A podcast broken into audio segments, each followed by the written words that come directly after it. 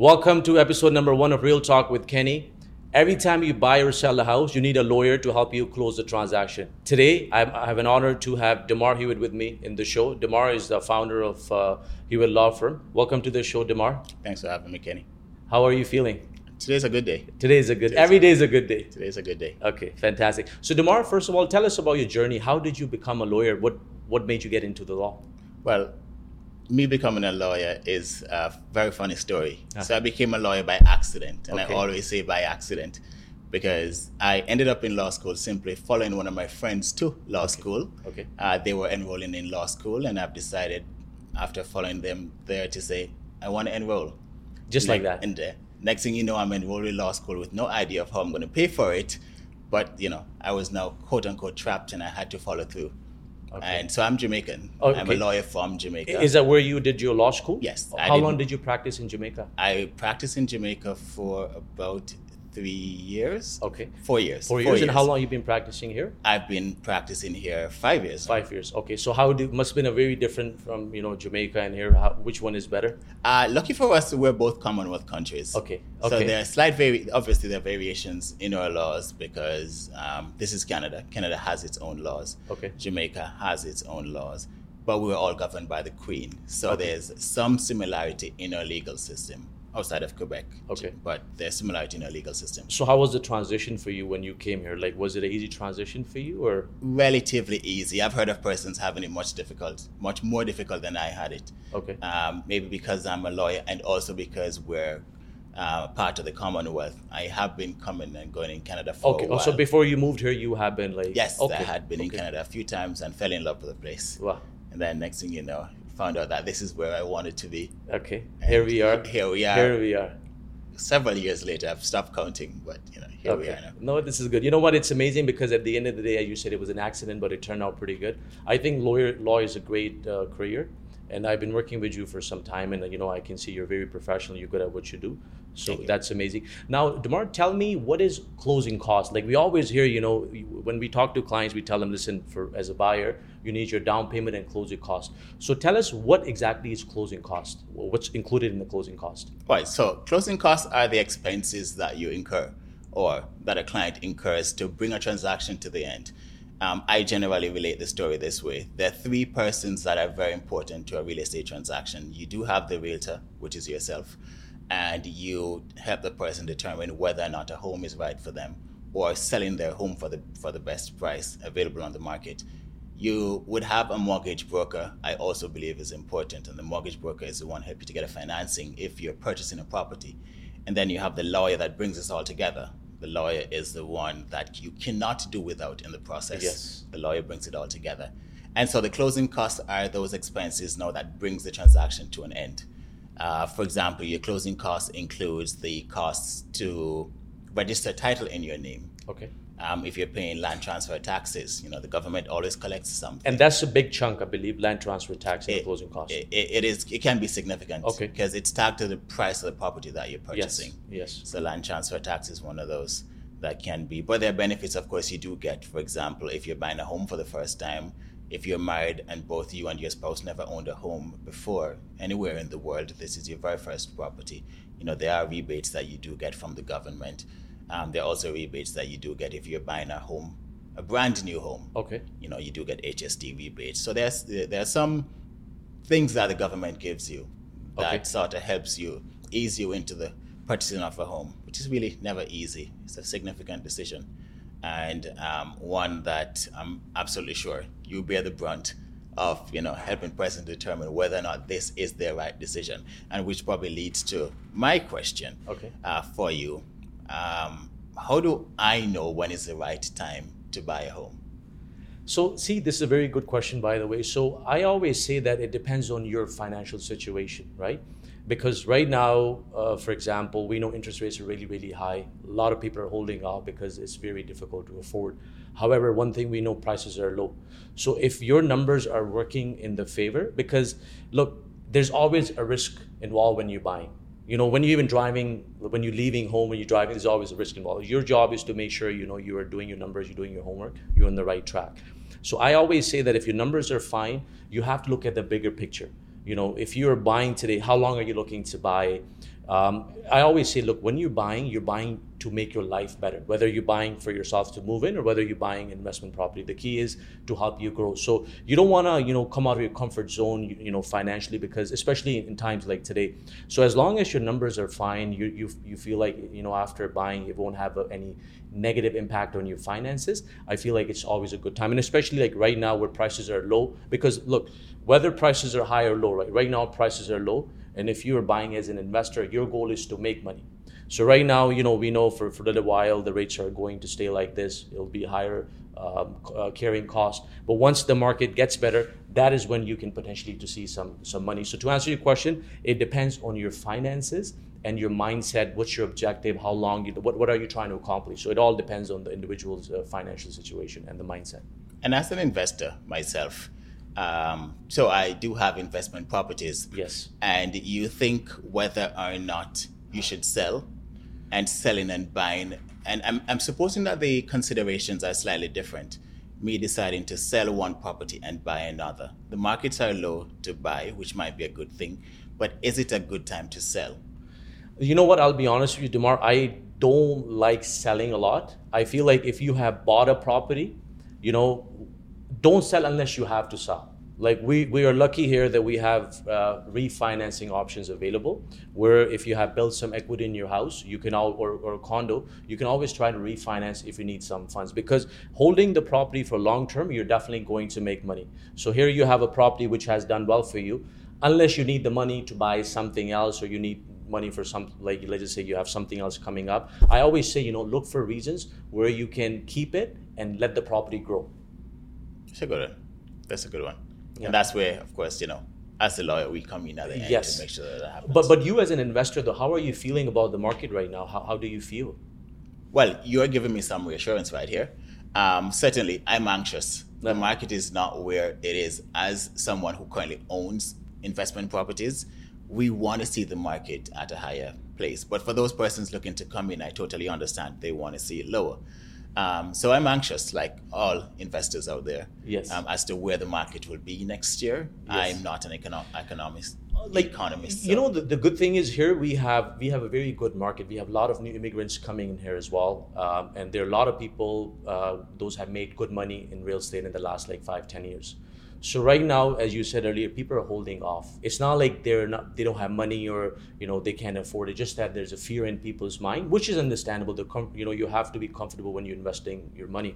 But the good thing is that we know that as soon as this interest rate hike stops, I'm not, I, I don't believe or I don't think the rates are going to go back to where they were anytime soon. But at least once people have that comfort level that, look, you know, the rates have kind of stopped increasing and they're starting to come down, then we're going to see a big jump of buyers coming into the market. And that's when you can expect, you know, when, of course, how, how does prices go up, right? When there's a more demand and less when supply. So there, you know, that's what happened in the last two, three years. So when a lot more buyers enter in the market, that's when you'll start to see multiple offers you know that's when you'll see prices jumping up. And like the good thing is if a house has already sold you know if let's just say a, a uh, one house has sold for 1.5 like year ago two years ago now it's going for a million dollar there's a very good probability that it's going to go back up to that range very soon once things get back up. So it all depends you know depends on on the situation. But right now again if someone has the money if they can you know sit on like you know if they can afford the monthly of like you know mortgage and carrying cost i think this is a very good opportunity for a lot of people to get in the market and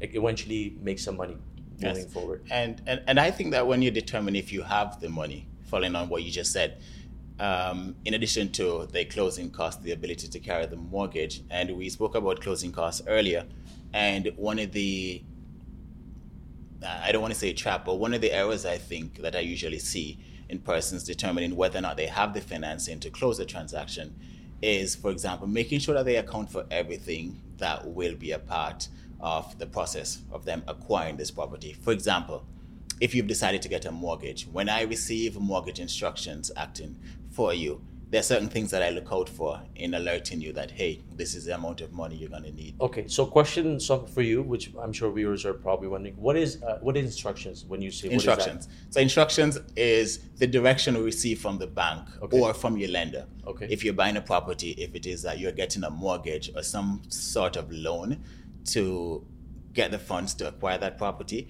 we receive instructions. So this is the lender telling us as a lawyer acting for the purchasers, these are the things I need the purchaser to take care of before I give them the money to buy this property.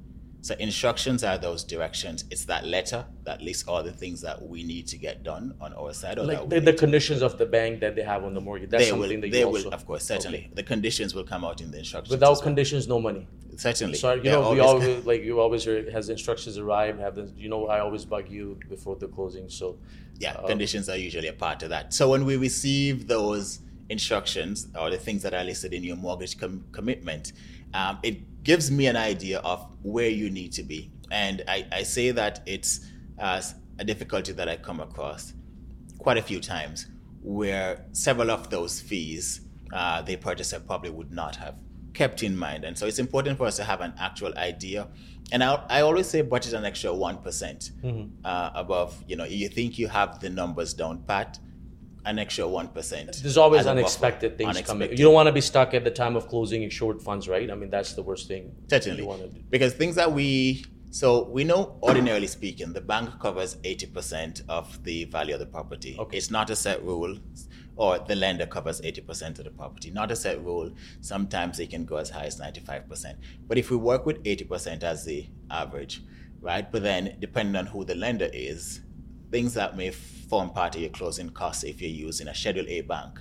For example, the big box banks that we know, the CIBC, RBC, TD, Scotiabank, you know, TDL. TD, um, things that will form part of your closing costs. You may have lower closing costs if you use one lender as against another Oh, really? lender. Yes, Okay. so it, that's one thing. But your ability to qualify for the mortgage is something that the, your mortgage Which is similar, I agent- feel. Yeah. your mortgage agent. But I was just about to make the point that, um, for example, your closing costs working through a mortgage broker um, would include things like uh, your mortgage broker fee. So it's certainly when you're calculating your 80%, you need to think about your mortgage broker fee, for example, as a part of your closing costs. And if you're working with probably a Schedule B bank or a private lender or a mortgage investment company, you need to think of things like a lender fee. Higher fees. Exactly. higher fees involved. Those do form part of your Yes. closing costs. And you do find when you're having transactions, if you don't, because in a lot of the circumstances, when you go out shopping, you may not have a pre approval. So you don't really know where you're getting the mortgage Yes. from. Yes. But when you do your calculation, know that you have a lender, you now need to factor in those things. That your closing costs will increase based on who you decide Yes. to move And, and I like what you say, you know, always count a bit higher than what actually you think it's going to be because look, it's better to have more than less. So it's important. But question for you, where when does a lawyer comes into play in a transaction? When does your work starts? So the lawyer work start once you do have a firm agreement. Okay. So you have, generally speaking, the process of buying a property. For example, you do have you, Kenny. Okay. That will help the person to uh, find that home if they're purchasing, um, or help the person to find the right purchaser for the home if they're selling. Um, if you're buying, you do have the mortgage broker that will come in. Not mandatory, but generally speaking, you have a mortgage broker that shops around for you, help you to find financing to complete your purchase. The lawyer is the one that brings it all together Okay. the lawyer is the one who makes sure that the mortgage is properly documented and registered on your title and the making sure that title gets into your name based on what was agreed between you and the purchasers through your realtor. Okay. The lawyer comes in at the end to make sure the transaction So at the end, so so what like what I like to do usually, which I should, you know, so the key is once let's just say the transaction is like firmed up, you know, the agreement has been established, you know, and then right away the, the key is to send in the agreement and MLS to the lawyer, so that way like someone like yourself can start the work, you know, whatever homework you need, whatever you like, get you in touch with the client. So whatever you need from the client, you can get. So lead that way, we're not leaving anything to the last minute. Certainly. And if you can even get it to the lawyer before you actually do Yeah. have a firm agreement, sometimes Okay. can be advantageous, Li- right? Like I know, for example, when you buy a condo, there's always a status certificate clause, right? So that needs to be reviewed by a lawyer before the deal is firmed up. So I feel like in condos, it becomes a little bit easier because that way lawyer's already involved way before the deal is firm. So that way you are, you can just keep move forward based on where you are. Now, one question for you, Demar. So what happened? Like these days, a lot of lot of sellers are concerned or worried that when the house is sold, uh, for some reasons, buyer is not able to close. What are the consequences or what are the options at that time? So if a buyer is unable to close a transaction as a seller, uh, the options you have, generally speaking, you can forfeit the deposit. So having a nice deposit as a part of the agreement is a good thing for the seller. And, and sorry, just want to add one thing. So that's why when we let's just say if I'm uh, I'm the listing agent, we always try to get a higher deposit. That way, in case if anything goes wrong, we are in the possession of a higher deposit. Yes, so a deposit is is very very important and very useful too, right? Okay. Because that's money that you have sitting in trust, either with your generally with your brokerage um, or with your lawyer, depending on where the agreement is that the money sits. So it's sitting down in trust. Um, if the transaction does not close, you do have access to that. Uh, but then, of course, if it is that you have to resell the property, then you are able, and you sell the property for less, then you're able to sue the buyer or the would be buyer that failed to close the transaction. You can, in fact, sue them to recover the shortfalls. For example, if they had agreed to purchase your property at $800,000 and they're unable to close, you're now in a down market and you now have to sell it for $700,000. You do get to sue them for that extra $100,000 plus some of the carrying costs that you incurred, Incurred. because of the delay in closing Yes. the transaction. And roughly, how, how long? What's the duration for this to be uh, like processed? Like, let's just say if somebody sues somebody for this, how long do you think it may take?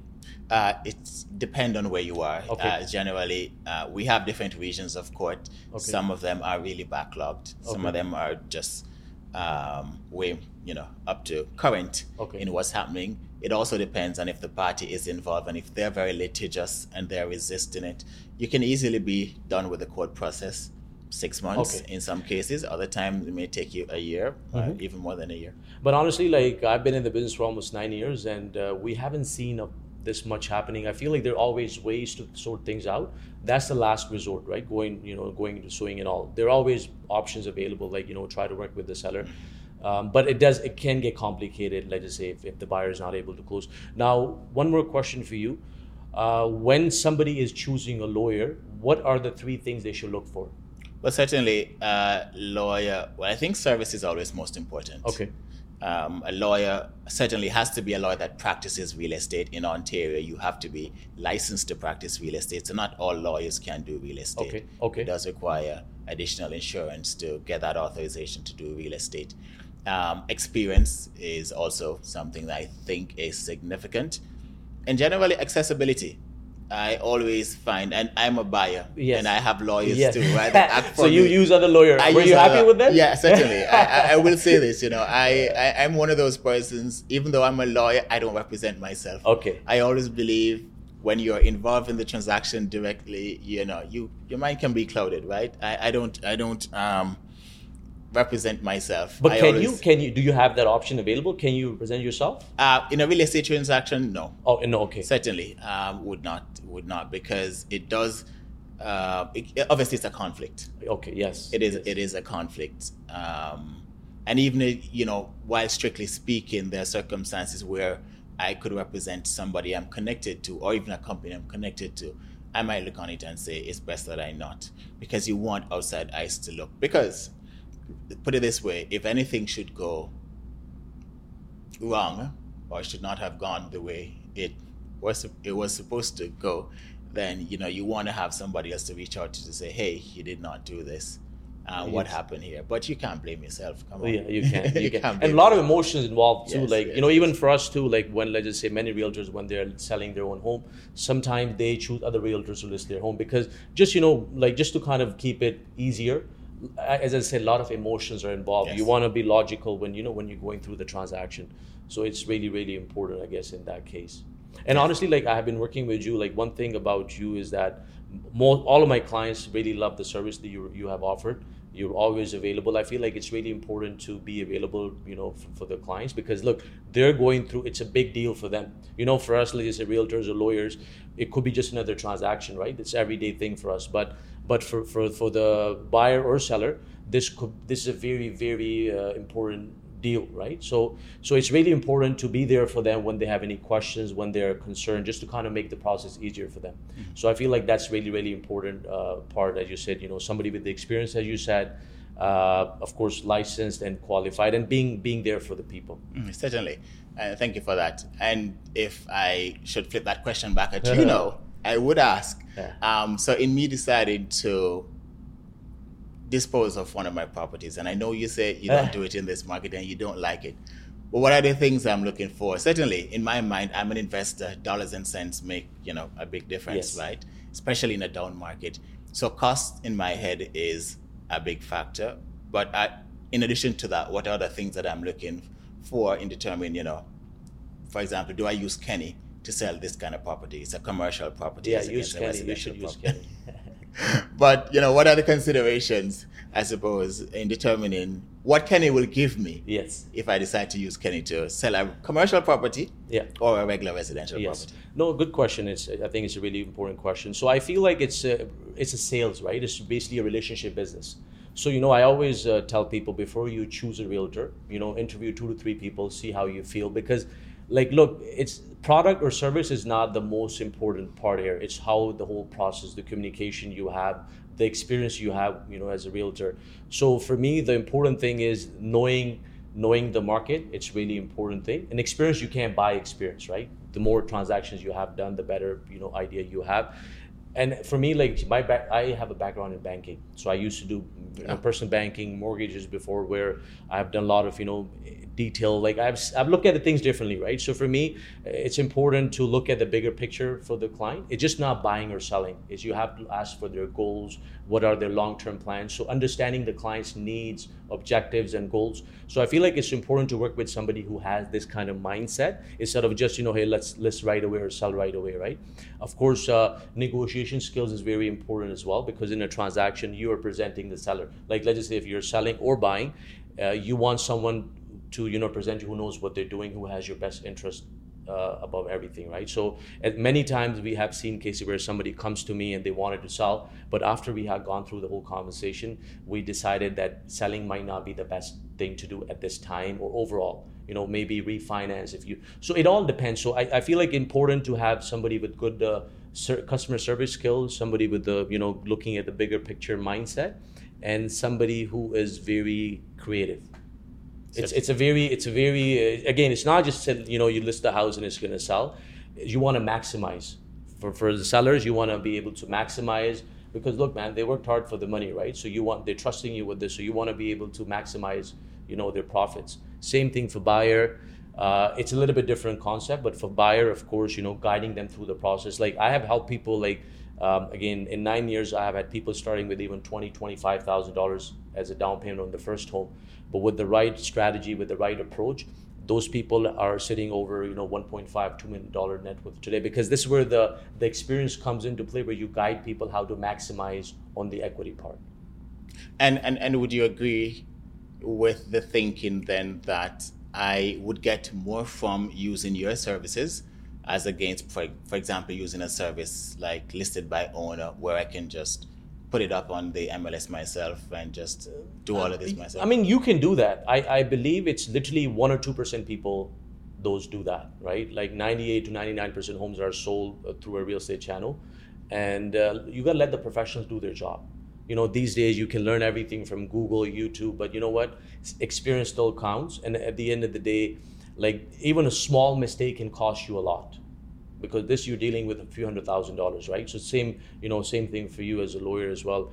You, I'm sure you have noticed like many times, a small mistake. If you don't know what you're doing, and if you make a small mistake, that could be very, very costly, and that could, whatever small money you were trying to save, at the end of the day, you might end up, you know, it might end up costing you a lot more than you even expected. And speaking of small mistakes, something that I certainly see a lot on my side. Well, not a lot, but when you know there are small things that will pop up on closing that really traps a person. The conditions that come up in those agreements, the conditions that you choose to waive. Yes. Um, you deciding to go in with a clean offer. Yes. You know because you want to win. Get the deal. You want to get, the deal. Yes. The deal. Uh, I'll tell you. Um, on the flip side, you know my concerns with that, but certainly I'll get from you first.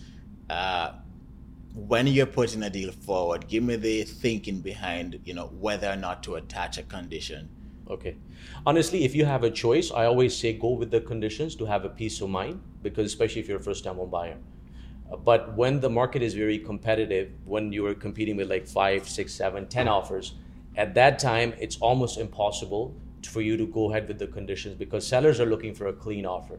But let's just say if the property has been there for some time, they don't have any other offer, or maybe one or two, you want to try to get the uh, inspect uh, the conditions because especially condition of financing, as we, we were talking earlier, I think that could really cause a lot of issues if the homework was not done on time. Uh, and again, home buying should be a should be a happy experience. When you miss one or two things, it could be really really difficult at the end. So, uh, fine. So it all depends. If you are able to get it, you should always try to get the conditions. Very well. So, are there minimum conditions that you would recommend that are always there? Um, like you know, there are mainly three main conditions, right? Like uh, uh, standard. There's standard, but three main important. One is of course financing, condition of financing inspection condition okay. where you want to inspect the house and for condos we have the status certificate condition okay. for status as you you know you know so actually you tell me actually uh, demar so for status certificate what exactly are you looking well, when you're fact, reviewing the status certificate i'll tell you about status certificate and then i'll pivot back to inspection because sure. inspection is one that you know i think is probably one of the most important one uh, so when we a lawyer acting on a purchase of an existing home uh, generally, we look at status certificate there. For new condos, we would still look at status certificate, but because it's new, probably there's a lower degree of worry. For existing okay. condos, that's okay. when, um, generally speaking, you're looking to make sure that all the things that the seller promised in the agreement is there. You want to flag the client for things like um, is the condo, the rules of the condo. For example, you want to have an idea of what the client is going to use the property for you know, does the client have a pet? Does the condo? So it says in the status certificate if they can have a pet or not. Right, right. Okay. Yes, yes. Okay. So, um, so you want to know what they're using it for. If they're using it for an investment, for example, where they intend to do Airbnb or anything like that, are there restrictions in doing something like that? Okay. If the client wants to use it uh, for this regular living, are there a limit on the amount of persons that can live in? Okay. You do have condos that come with yeah occupancy limits. Um, the pet is a big ticket one. You want to make sure that you have that. Um, and anything else. You know, the general lifestyle of the client is that one that accords with the rules of the condo and can the client live within the rules of the condo because okay. a lot of persons are not familiar with condo living if you especially if as a as an owner it's one thing to live there as a tenant and you know your landlord is the one that has to worry and fight with the board. Yes. But when you become an owner the obligation is yours to yes. make sure that your unit conforms with the rules of the condo. Make sure that you can live within the guidelines of the condo. And so having that discussion with them understanding what their where their mindset is what they intend to use the property for and then bringing them up to speed okay well this is allowed that's not allowed. Is this property right for you then? Um, can you live by these guidelines? Um, another big ticket one, condo fees. Mm-hmm. You know, you want to make sure that you understand what the condo fees are. Their condo is should tell you I'm a condo guy at okay. heart. I live in a house, okay. but I'm a condo guy at heart. but right? you like condos because you know yeah, the ease of living like in a condo. Somebody else takes convenient. care of that. Yeah, it's, no no snow, no grass, nothing. Everybody knows yeah. it. You know, having to plow snow is not nice. Yeah. I should tell you. Yes, but um, that's how the convenience comes at a cost. So making sure that you understand um, you know, the cost of that convenience is also one thing. And then just generally, you know, living in a closer neighborhood, you know, you you're in a community where you're separated by walls. In some cases, very thin walls where okay. you can hear what's happening upstairs, downstairs, or yes. beside you, right? It's not like you have a separation of a small strip of land or two separate walls uh, between you and your neighbor when you live in a detached home. So um, that's just making sure that there, there's that condition in mind of being in such a small community space, coexisting with mm-hmm. other people. Um, so those are things that you look for in. and uh, what about the the money part? Like I think there's. Um, so, uh, uh, so I know where you're funds. going to. Yes, reserve funds. So we will tell you mm. what the reserve okay. funds are. We'll tell you based on what we could see in the status and what is what is exactly reserve funds? So the reserve fund are the savings the, the money that the condo puts aside, legally they have to put aside a certain amount of money. Um, each year it increases or based on their um, audit that is done periodically, which they must do by law, to determine how much money to put aside based on the age of the condo and a number of things. Things are likely to break. And we don't want when these things break for you to levy a hundred thousand dollars on, on owners, right? So the law requires them to periodically put a little bit of money aside each year. You take it from owners. It's from the condo fees coming, you put some money on the side and Well, technically comes from the owners. Okay. But it might just form part of your condo fees. Okay. So the owners are putting aside a little bit each month to contribute towards the reserve fund based on the assessment, based on the likelihood of things breaking and how much it would cost if those things break. Okay. So that you are not levy, you don't get a huge levy in the end. So we will look to see um, what the reserve fund looks like and what are the plans the condo has to make repairs. And most in most cases, the lawyer doesn't per se get into the accounts of it, but we can look and say um, if the reserve funds hundred thousand dollars, this is a twenty-year-old building. We know the older the building gets, the more likely things are to break, and the condo is planning to implement these things that it's going to cost a million dollars or even $500,000, we would say, based on what we're seeing, it's likely that a levy would come against the, the owners because 100 and 500,000 water plants, there must be some form of levy to cover the shortfall, 400,000 or shortfall. Okay, so the key is the more, the more the better. Certainly, yeah, okay. the, the, the, bigger the reserve fund, okay. the better, and the probably the younger the condo also the better because you have less worry less about, problems less less okay. So inspection you were asking yes. me like what, what did you like so so so the most agreements that i've seen and certainly um, it seems to be the standard for for for, for the um, profession is that you do get that opportunity to go in and do so one you you could decide to go inspection free which is no inspection at all clean agreement, but you reserve the right to do visits in the end. And I always, every time I'm having a discussion with my clients, I say, make sure that when you go, you turn on everything the stove, the dishwasher, the washer, dryer, everything. Make sure you turn it on. Um, maybe what concerns me a lot of times is shortly after persons move into a property, I know you're there living in it. You can see the cracks on the wall. You can see um, a wet spot in the basement or something. But you went into the property inspection free. Sorry, you went into the purchase, you know, inspection yeah, free, you know, right? Yeah. Which said, which generally gives the thinking that you're willing to take it as is. I'm wondering, at least from where you sit, when realtors decide to do a clean offer with no inspection, right? Is there any sort of preliminary work? What would you do? Because mm your client is a very competitive market. Your client wants to go in, well, going with a clean offer to increase the chance of them getting, you know, their, their bid being accepted. Um, so no inspection. What is it that you're looking for as mm-hmm. a realtor to make sure that when they move in three months later, there's not a crack no, in the basement? I mean, like one thing we have to accept, right? If the house is like 15, 20 years old, there's always going to be minor up like, things in the house. What we look for is when we are going without the condition of inspection, uh, roof is a big thing. Roof can cost a lot of money, so we want to see like even before we put the offer, we can see how old is the roof because the life of the roof is around 15 to 20 years. So if the roof was put in like three, four years ago, we are comfortable that look, it's good for another 10, 12 years. Furnace is another important thing. We can see how old the furnace's life is again, 10, 15 years. Um, we make sure that we check every single thing as much as we can. Appliances is another thing, washer, dryer, um, uh, uh, plumbing. So this again, we're not home inspectors, but we do as much as we can just to make sure all the day-to-day stuff is in good working order. And as you mentioned, that you know we may not have a home inspection condition, but we always uh, put two visits before the closing for, for the buyer's peace of mind. So that's another thing before we go. Like you know, when we leave it, we can take him anytime if they want to show to the family. But one visit we leave it till the end, just before the closing, maybe a day or two days before the closing. Uh, by then, the sellers should have moved out of the house. The house should be in good condition. That is when we you know we do our own final thing just to make sure everything is in good working order.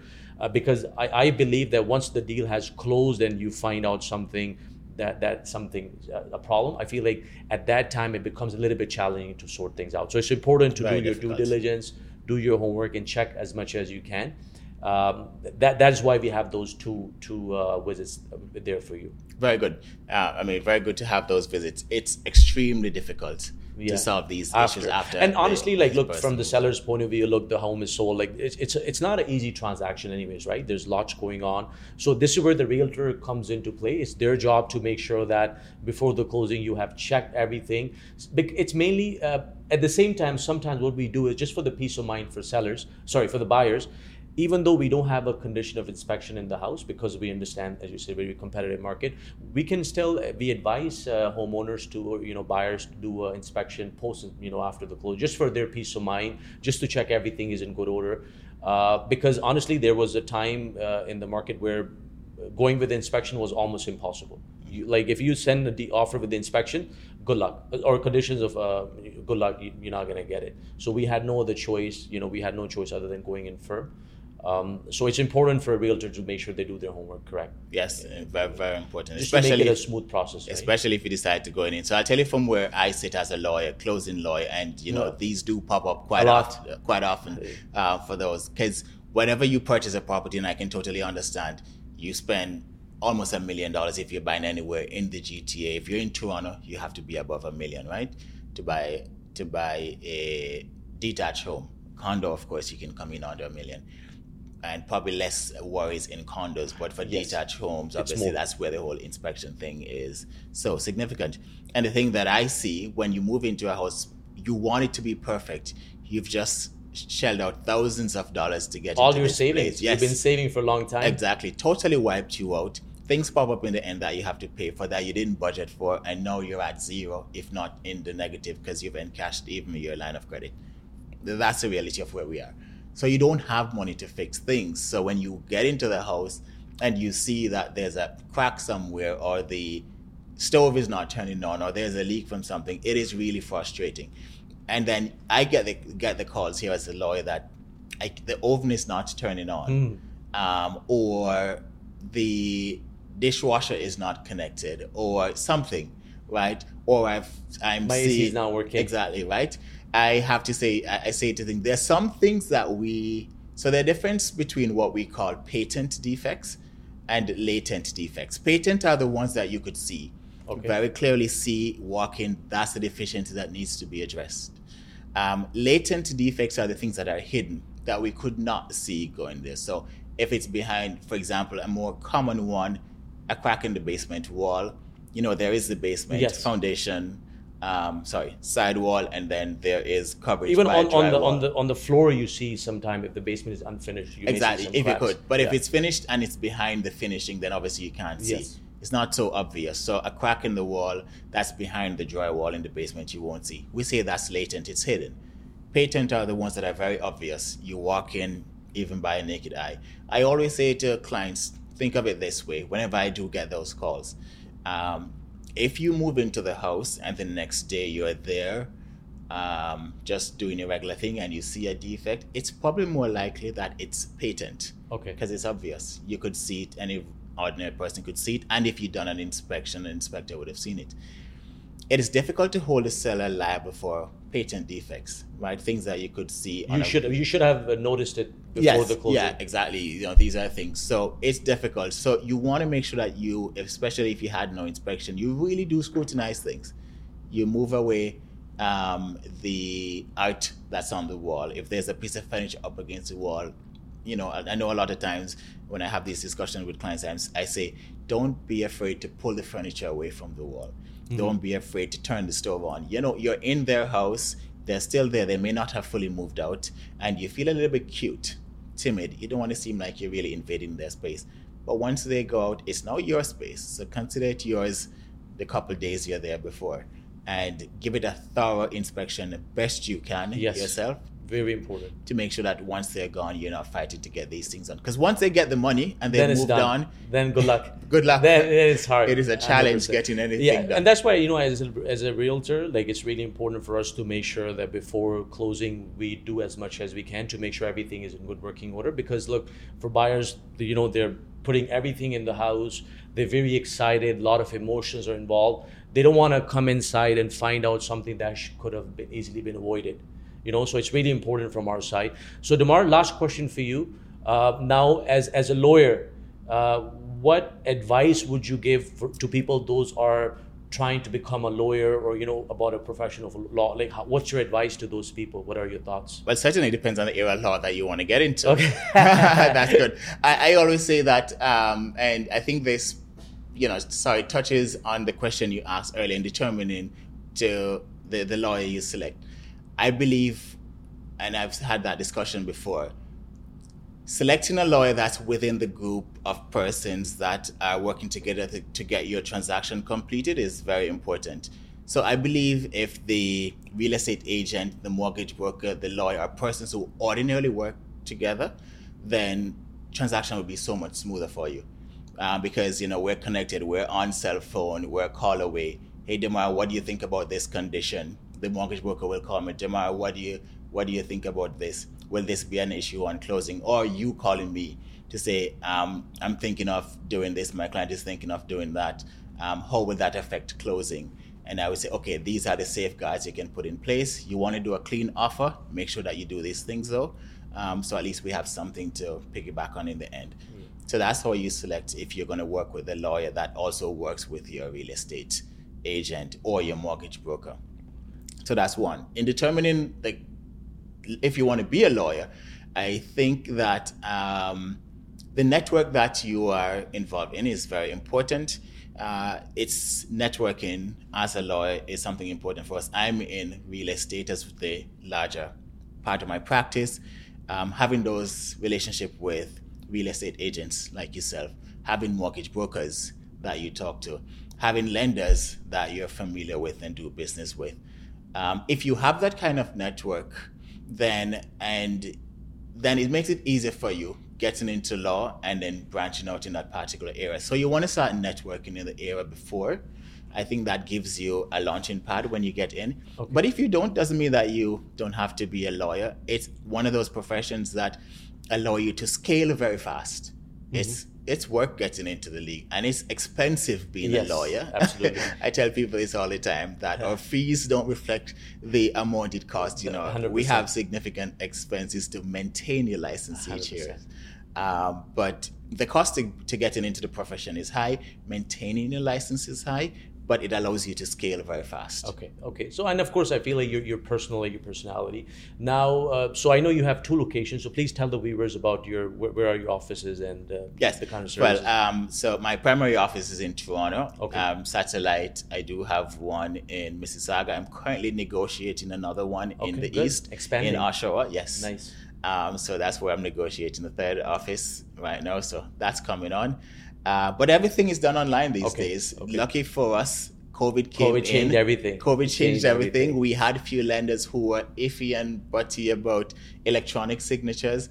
Now practically all lenders except one that I know. Who's that lender? Um, it's a private lender, okay, so lender. luckily it's a private lender. Okay. But all the banks, banks are okay. all that. the schedule B. You can be at home and everything could be done, like yes, all certainly. the signs and everything. Certainly. Even even the, the down payment money that can be given to your like they don't need to come to your office. They can deposit the money into your. account. I say this. Yeah. I rarely do meet clients in person these you days. You rarely meet, okay. and certainly, and just to give you where we are post COVID now in closing yes. transactions, we are meeting online to go through the documents. You're signing the documents via DocuSign or Adobe Sign.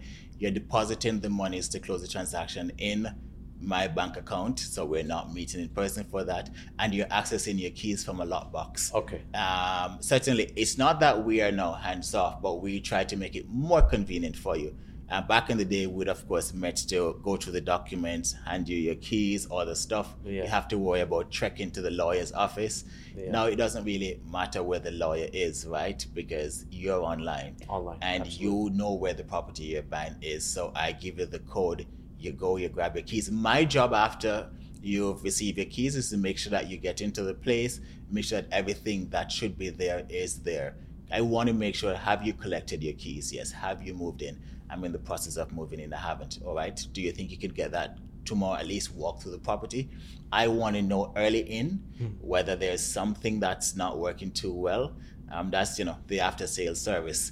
Um, it's not just to give you the keys and say, okay, good luck.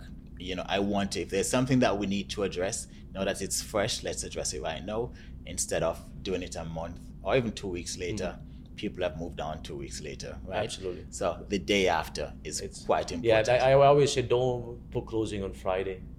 Oh, Friday, yes, don't yes, close. that's Put Thursday or Wednesday, so in case if anything, you know, up and down.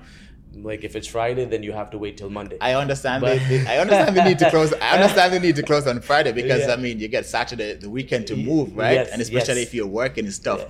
But I, I, I totally get Yeah, it, and that's why I always also try to close transactions as early as possible. in the day, right? so in the day, no so you have some time because Yeah. most law offices close at four four thirty. especially Friday, they want to Friday, go home. yes. Yeah, perfect. Demar, thank you so much. Pleasure to have you. Oh, thanks Thank for you. having me. I'll be here again if you want me.